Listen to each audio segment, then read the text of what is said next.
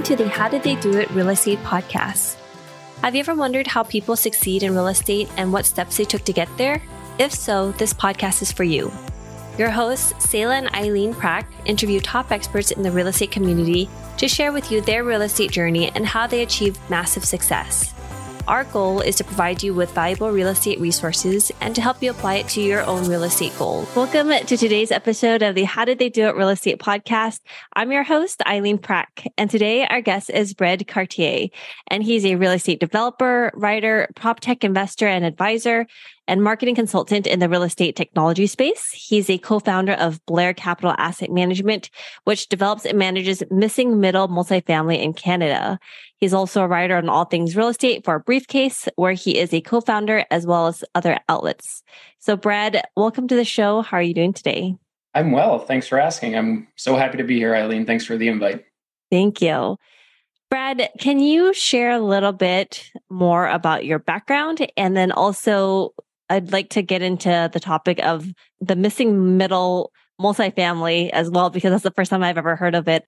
So I would love for you to educate us as well on that. But can you please share where your background is and what your current fo- focus is on real estate? Yeah, well, thanks for the opportunity. I started investing in real estate about uh, fifteen years ago. I uh, bought a condo with a, a business partner. It w- ended up being a terrible investment, but it was a, an amazing education and first kick at the can for me to really get me excited about real estate. From there, we invested in uh, new development condos in Montreal and learned a lot there. And then about five years ago, we pivoted to uh, missing middle multifamily development. And that's uh, currently what our focus is on with uh, Blair Capital. So we develop, we buy land, build small multifamily units on them, and then we refinance them and stabilize them and then hold them long term. So we're, I like to refer to our development company as vertically integrated. We, you know, myself and my partners, we all have a role, whether it's acquisition or property management or construction. We do everything in-house, which uh, which has some challenges, but it also has, uh, there's a lot of superpowers with that type of model. So yeah, that's generally my trajectory in, in real estate. When you say missing middle multifamily, what does that really mean? Like, what is, yeah, what does that term mean? Well, it's the missing middle of our housing uh, fabric in, in North America. So if you think back post World War One, uh, with the, you know, advent, mass advent of the automobile and urban suburban sprawl and uh, uh, the flight to the suburbs where everyone wanted their sort of cookie cutter home, single family home, and uh, everyone started commuting. It made people leave the city for these uh, single family homes. And that was great for middle-class wealth generation. But what it did is it actually uh, put us very extremely behind on light densification. And we're seeing the uh, results of that now with uh, very low supply of affordable and rental housing across North America. If you look at Europe, you know, you, you, you think of a typical European city, they don't have the suburbs like we have here in North America. And in fact, if you go to their downtown core, it's usually triplexes, fourplexes, courtyard apartments, like very low density multifamily, primarily rentals as well. Um, so that's really the term for missing middle. It's uh, it's anywhere from a duplex all the way up to, you know, there's varying definitions, but twelve to sixteen, you know, low rise type, light, smaller multifamily units. When you're looking for the areas where you want to develop these new properties and the multifamily units, what are some of the things that you look for in terms of like the location and metrics that you have to evaluate before going into this new market or this certain particular area? Yeah, our development company is very niche uh, in terms of location. So we don't develop in any cities. We focus on secondary and tertiary markets. And I have a lot of friends who build in cities. It's just not our model, but we look for Uh, small communities, usually ten to twenty thousand population, close to a, a metro. In our case, it's Ottawa is the big city, but we only build in the smaller towns around that larger metro. And we do that for a, a variety of reasons I can get into, but we really look for that that smaller type of uh, community that where they don't have a whole lot of rental supply that we can really bring a solid, you know, B-class uh, multifamily to that market. With the ten to twenty thousand population that you're looking for, are there any other types of like landmarks or particular businesses that you also evaluate, and employment also, or other metrics that you evaluate in addition to like the population size? Yeah, I mean, we look for positive population growth. We'll look at census data just to make sure that it's not a, a you know, a flat line or declining population. But myself and my partners, we're all from this area, so we know all these little communities fairly well. So yeah, there's it. It's less scientific and uh, just more of just you know historical experience. We only focus on this this Ottawa region. So yeah, then generally speaking, there's there's a couple anchor employers, but again, it's that proximity to the the larger metro that uh, that intrigues us the most, because we have lots of commuter commuters here, and Ottawa is a very stable job market. The federal government is here. We have a very strong tech presence as well. So um, we're, we're really piggybacking off the the demographic uh, positive headwinds for the larger metro by focusing on the smaller city, but we're we're able to make our numbers work a lot better because there's lower acquisition costs, there's it's cheaper to build, easier to find labor. There's a number of factors that make the, the smaller communities very appealing to us. There's very few rentals in these communities, so our vacancy rates across our portfolio are, is almost zero, especially since we're building uh, new build rentals. The the rental stock in, in smaller communities tends to be older. So yeah, there's there's a variety of reasons. Can you share, just to give us kind of like a benchmark on what we're looking at here, um, the comparison between like the cost to build from the ground up versus the cost to pop, buy something that's pre-existing at this moment? Yeah, I mean, cap rates are still pretty low for multifamily, so that means prices are still relatively high. I know we're heading into recessionary times, so that will definitely change. And remember, when I talked to, cap rates are, are rising, so prices are coming down. But it really, in the last five years, it was, from my perspective, it didn't make a whole lot of sense to buy a property resale. We're currently building a bunch of sixplexes in a small town. For our cost to build, we're building at about half the price that we could get that on the resale market. That's going to change with prices uh, decreasing, but even if it goes up to sixty percent or you know sixty-five percent, it still makes a lot of economical sense to do do the model that uh, that that we do, and particularly on the construction side, our you know price per square foot is uh, again probably another fifty percent less than what it is in, in the major cities as well, because land and materials and labor is you know is so much more expensive. How are you incorporating the current environment within real estate? And a lot of the things that people are concerned about is potentially going into recession and also the interest rate rising.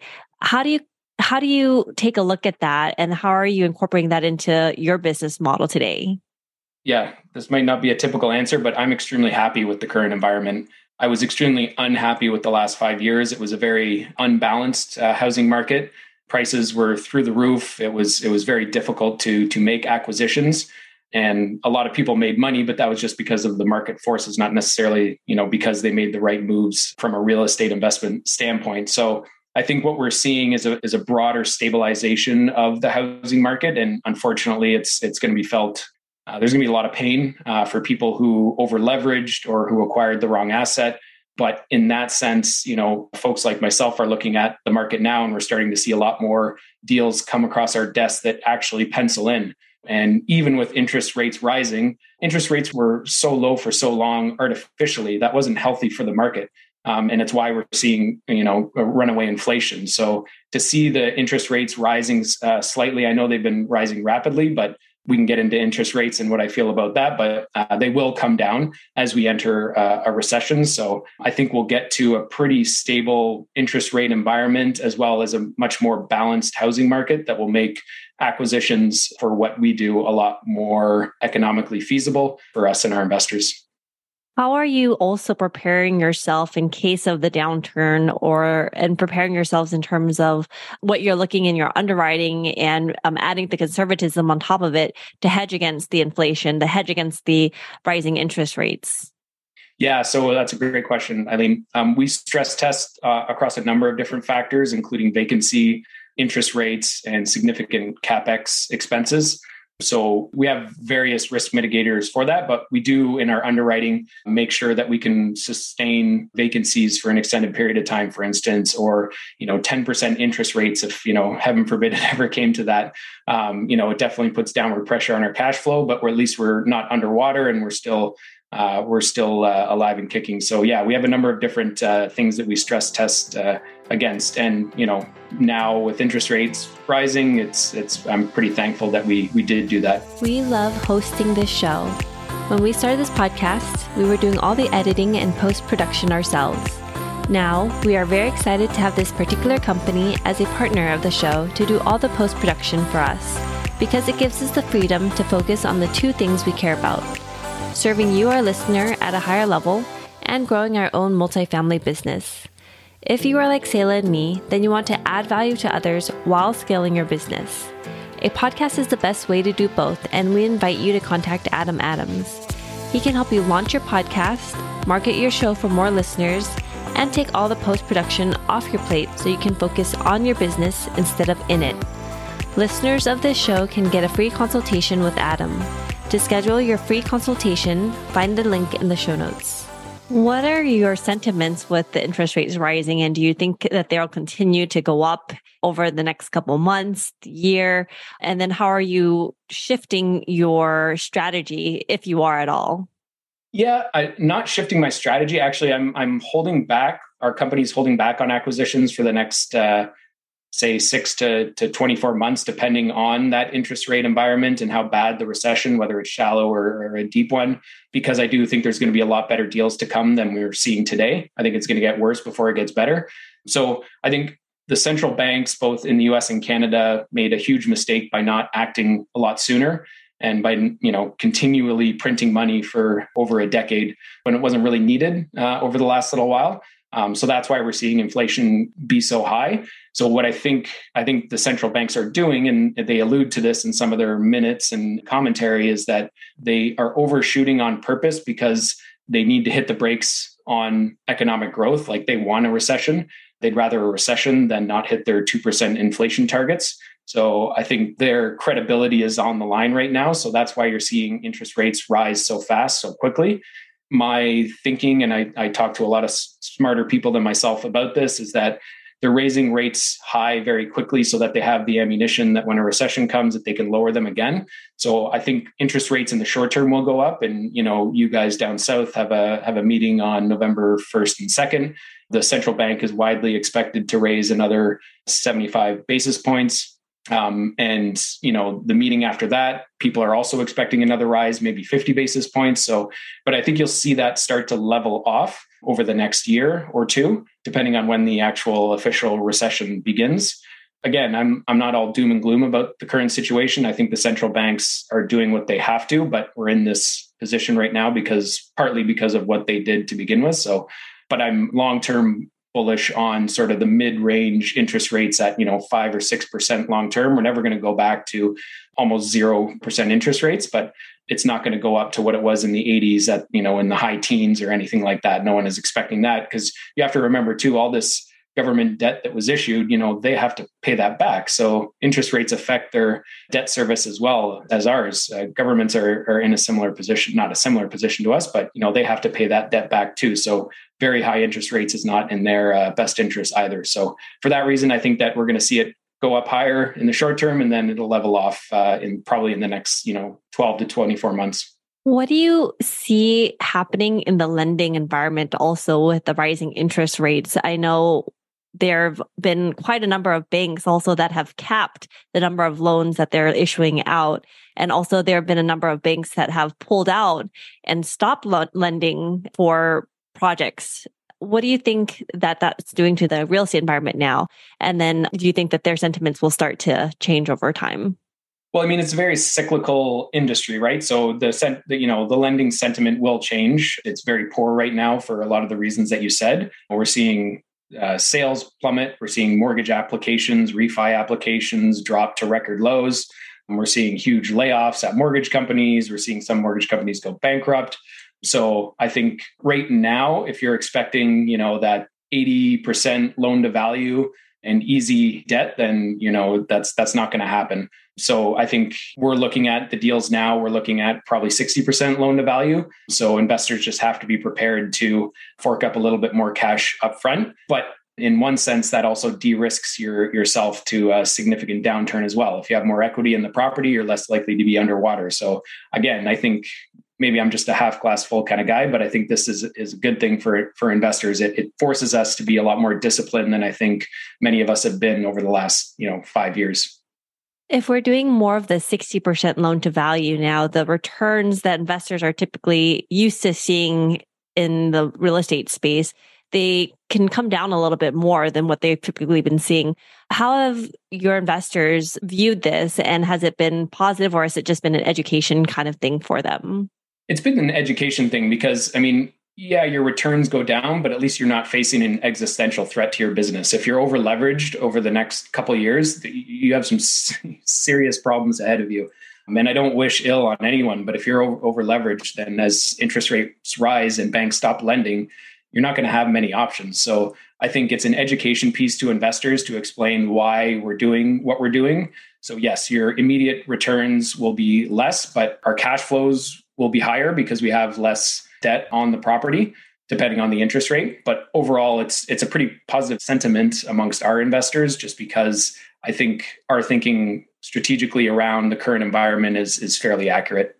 And for you, Brad, what's kind of next for you and what you're looking to do over the next couple of months, over a couple of years? Is it stay within the Canadian market, build out the middle multifamily development, branching out to different markets? Like, what's next for you?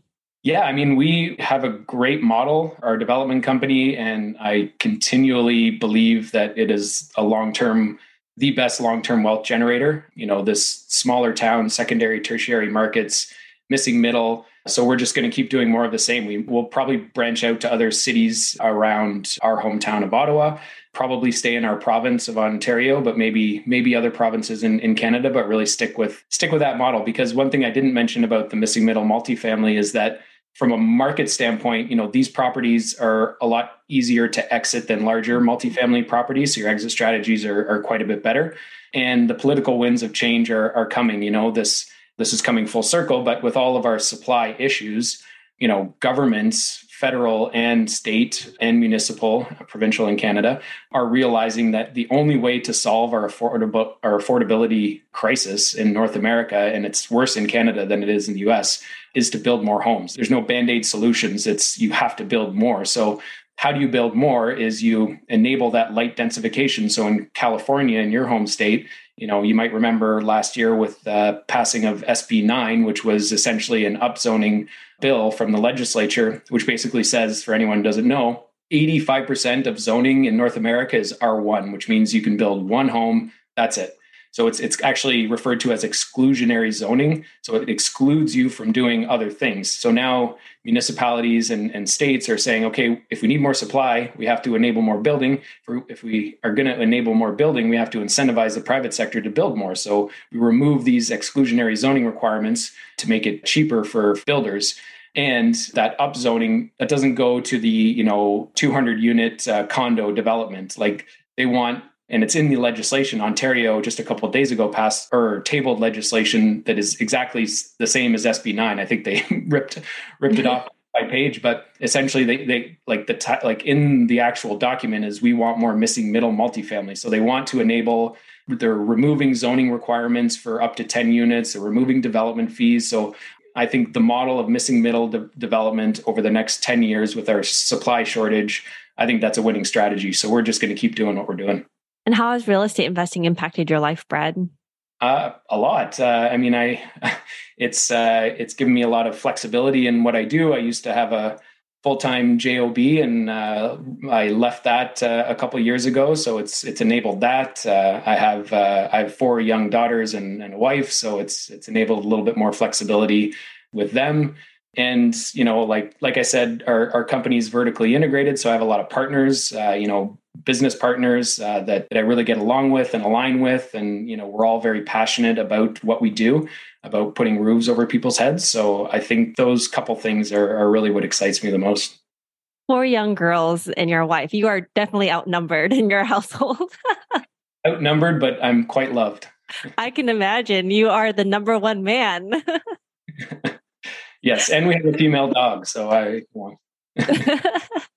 There you go. And what is the one thing that you know now about real estate that you wish you knew when you first started? I almost want to say you know, start yesterday, but I, that's probably a, a cliche.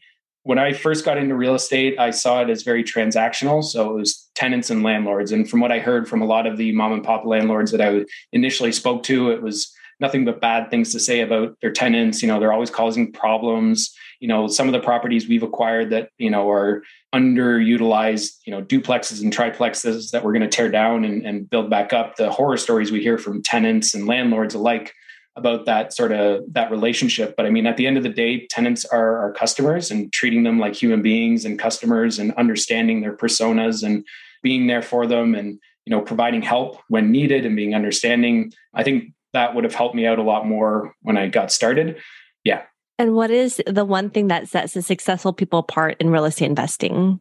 I think, I mean, I've talked to a lot of people who want to get into real estate, but never do. And then I talk to a lot of people who want to get into real estate and do get into real estate. And I think the the ones that get into real estate successfully are not afraid to, to take the risk and take the jump. And I think the generally speaking, the folks that don't get into real estate investings are, you know, are the ones who overanalyze or who uh, second guess themselves or, you know, feel like an imposter. Uh, you know, we all felt that way. And I, I think those people who are Uh, willing to go out on a limb and, you know, take a risk and a calculated risk. But, and the second answer to that is you got to surround yourself with like-minded people.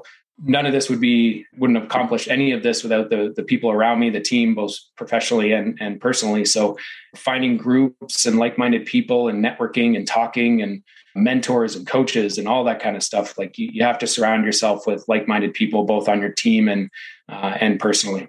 Awesome. And Brad, if our listeners wanted to find out more about what you're doing, where's the best place that they can go? Yeah. So we write a weekly real estate newsletter. It's awesome. We have so much fun writing it. I find myself laughing a lot as I'm typing it out every week. So it's briefcase dot email. And we talk about everything related to real estate, the good, the bad, the ugly, the spooky this week. I don't know when this episode comes out, but it's Halloween coming up. So we did a Halloween themed newsletter, but it's all comes back to real estate and it comes directly from my email. So if folks sign up at briefcase dot email. They'll get an email directly from me and they could reach out. Uh, they could just respond to the email. Awesome. Well, thank you so much for all your time today, Brad. I really appreciate it. Yeah. Thanks for having me, Aileen. This is fun. And thank you for listening to our podcast today, brought to you by Bonavest Capital. We would really appreciate it if you can go to iTunes right now and leave a rating and written review. Also, please don't forget to subscribe so you can always get the latest episodes. You can also connect with us on Facebook, How Did They Do It Real Estate?